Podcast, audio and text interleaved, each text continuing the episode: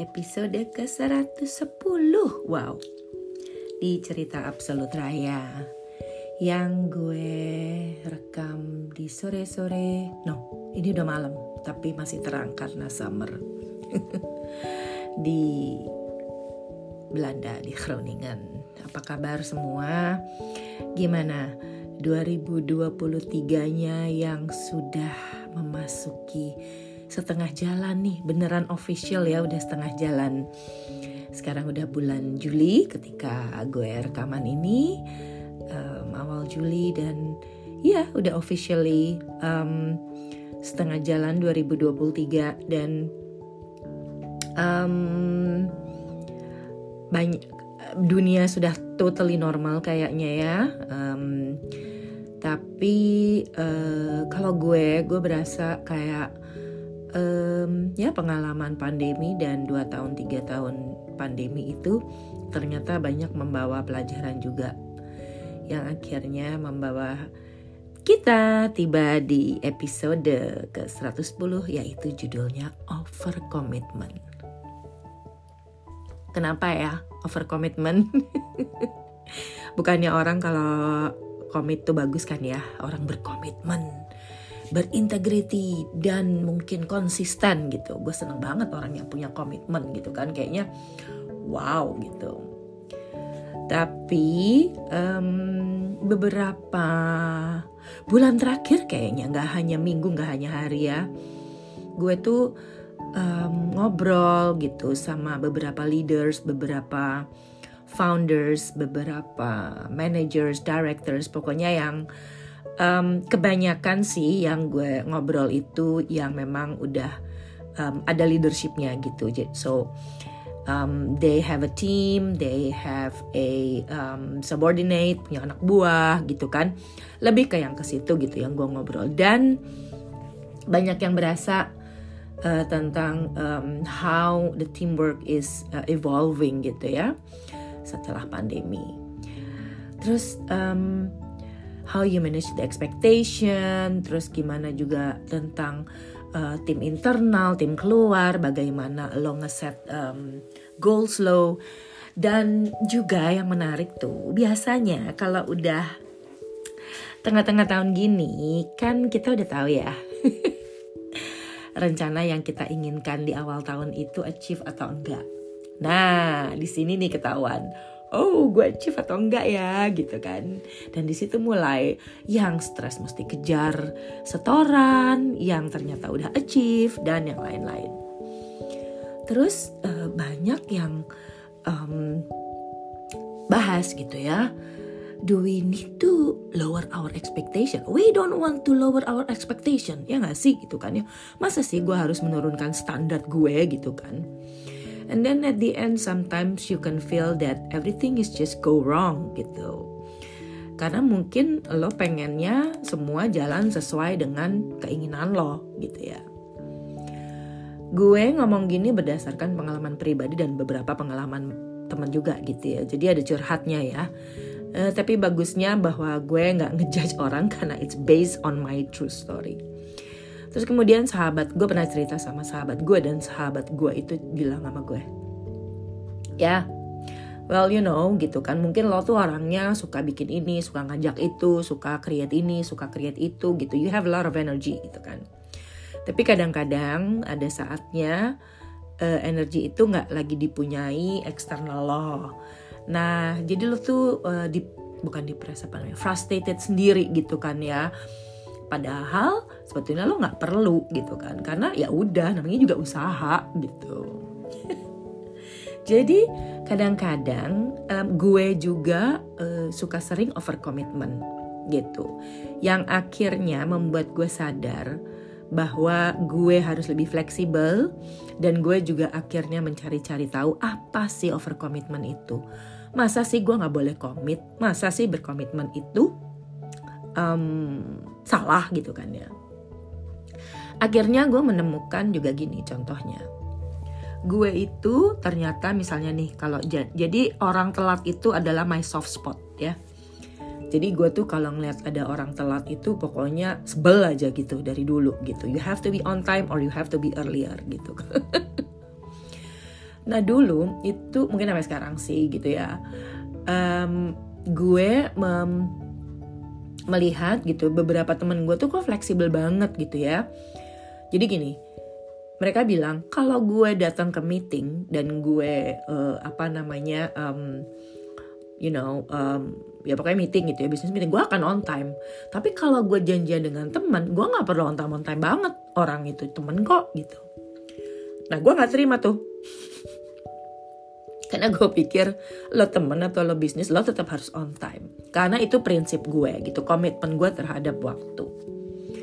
Well uh, dengan berjalannya waktu gitu kan ya terutama mungkin karena udah 50s ya. Banyak fleksibilitas yang lo udah punya prinsip gitu kan. Banyak yang lo memang kayak oh di sini gue memang mesti komit di sana gue nggak mesti komit. Jadi ternyata nggak bisa pukul rata. Contohnya misalnya uh, ya itu kalau misalnya semua lo pukul rata meeting dan arisan atau ngopi-ngopi lo pukul rata semua orang harus on time gitu kan terus lo bete ya padahal Oke okay lah, kalau lo telat datang business meeting, ya kalau you know you are wasting uh, the people's time ya for work because they get paid, right? Tapi kan kalau lo arisan, kalau lo ngopi-ngopi, kecuali kalau lo nonton bioskop ya lo ketinggalan film atau theater. Anyway, yang lebih fleksibel. Itu kan sebetulnya nggak apa-apa ya. Mereka mau datang setengah jam setelahnya atau sejam setelahnya, as long as the the the the, the the the group is uh, don't mind gitu kan ya. Ya udah gitu. Jadi that kind of flexibility of commitment yang gue juga sekarang lagi belajar. Dan ternyata oke oke aja bo gitu gak perlu datang on time pluk gitu kan ya kalau emang you know. Jadi how to you know be flexible with your commitment gitu. Jadi kalau meeting ya meeting gitu kan ya. Kalau lo you have to catch train ya lo catch train gitu kan. Tapi ada hal-hal bahwa lo nggak bisa pukul rata that commitment. Dan mungkin ini juga akhirnya banyak gue bukan banyak gue lihat-lihat juga di ada website namanya Psychology Today gitu kan ya bahwa orang over commitment itu banyak juga yang berasal dari kota besar. Karena the city is so big and a lot of challenge gitu. Jadi dia bilang dari Psychology Today gitu ya website. People who are overcommitted generally try to do much more than is humanly as possible. Jadi lebay gitu. Sukanya bikinnya macam-macam gitu banyak gitu kegiatannya and they use up their all and they use up their all energy in the process to the point that they can get sick to the point of exhaustion and poor health serem kan Bo? Jadi jangan sampai burn out and jadi bumerang ke lo yang suka um, you know, komit terhadap sesuatu. Komit gue mesti turun badan. Komit gue mesti belajar ini. Komit gue mesti bisa acquire ini. Komit gue bisa bikin, udah deh, gitu kan ya. Just it's it's it's okay gitu, tapi don't over committed dan lebih fleksibel memilih mana komitmen lo. Jadi Katanya orang yang overcommitment itu bisa jadi depresi, lead to diabetic uh, disease, terus cardiovascular disease, dan sleep problems. Ya kenapa? Ya logikanya iya sih kalau lo depres dan stres kan semua jadi ke mana-mana ya dan itu uh, bikin lo juga tambah ya sakit. Ini contohnya bagus nih. Dia kasih contoh bayangin kalau lo lagi dikejar macan gitu kan ya. macan nih gitu kan ya. Semua adrenalin dan tenaga lo itu lo kumpulkan untuk lari sejauh-jauhnya. Nah orang overcommitment itu begitu terus badannya ya. Nantinya kan akan lelah ya Bo gitu kan. Jadi emang ini tuh berdasarkan German study ya di sini di Psychology Today ini kalau lo nanti Google tentang overcommitment. So how to protect yourself and heal from overcommitment? Ini ada cerita ada ininya. Sleep a little more. Jadi tambahin ya, waktu tidur lo.